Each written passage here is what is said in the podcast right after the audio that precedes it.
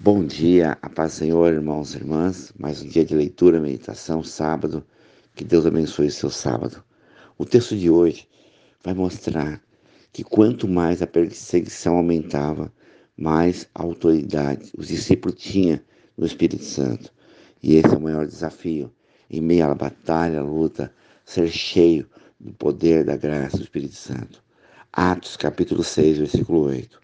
Estevão, cheio da graça e poder, fazia prodígio e grandes sinais entre o povo.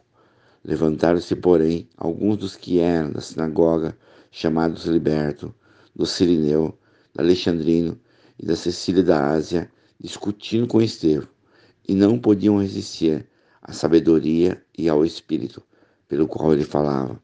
E então subornariam homens que disseram: Temos ouvido este homem proferir blasfêmia contra Moisés e contra Deus.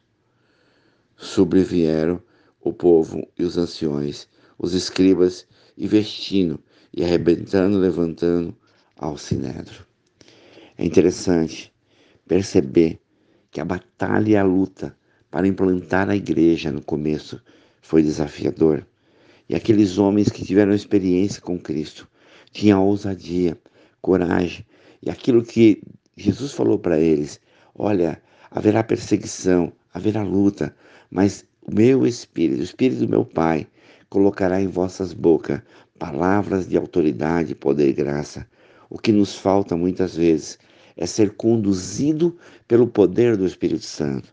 Vem a luta, vem a batalha, levamos para o emocional, mas o grande desafio é entender através do Espírito Santo e nele colocar o coração e alma e deixar Ele usar a nossa vida poderosamente.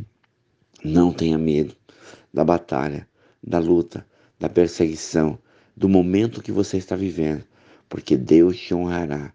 Tenha autoridade. Fale em nome do Senhor. Repreenda o mal.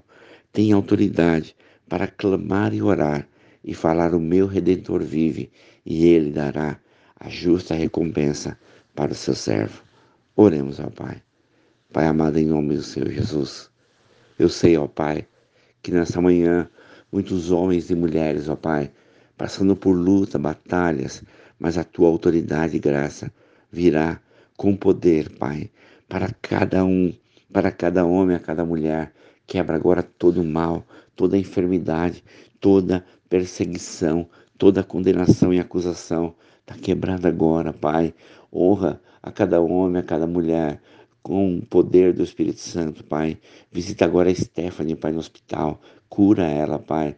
A cada um que está passando por enfermidade. Abençoa cada empresário, Pai. Supre, dá graça, poder. Liberta, Pai. Eu tomo agora cada pedido em minhas mãos.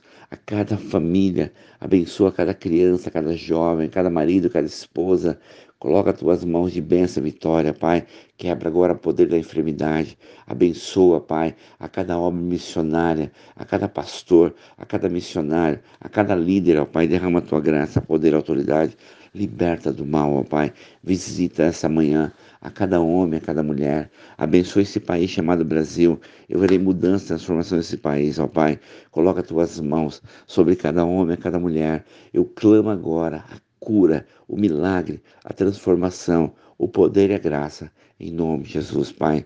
Me une em oração, grupo de Jacaré de São José dos Campos, os 40 intercessores, a cada pedido na mão da pastora Elielma, Elisângela, missionária Selma, Bispo Miguel, pastora Elza, clamando, missionária Selma, orando todos os dias para que haja cura, milagre, maravilha, Pai. Abençoa esse país chamado Brasil. Esse país será transformado pela oração da tua igreja, Pai. Guarda, o Bispo Miguel, a família Refrigeração, seus filhos. Abençoa minha esposa Silvia, minha filha Rebeca, Raquel, meu genro Leandro Vinícius, minha sogra Marta, a minha tia Zefa, a dona Alba, a Márcia, meus irmãos, irmãs, sobrinho, sobrinho, cunhado, cunhado, primo, primo, os moradores de rua que ontem foi visitado, Pai. O projeto Alfa e Ômega abençoa hoje, Pai. Em nome de Jesus, com criança, derrama tua bênção, tua graça. Dia de hoje, Pai. Abençoa o Luke. Em nome de Jesus. Amém.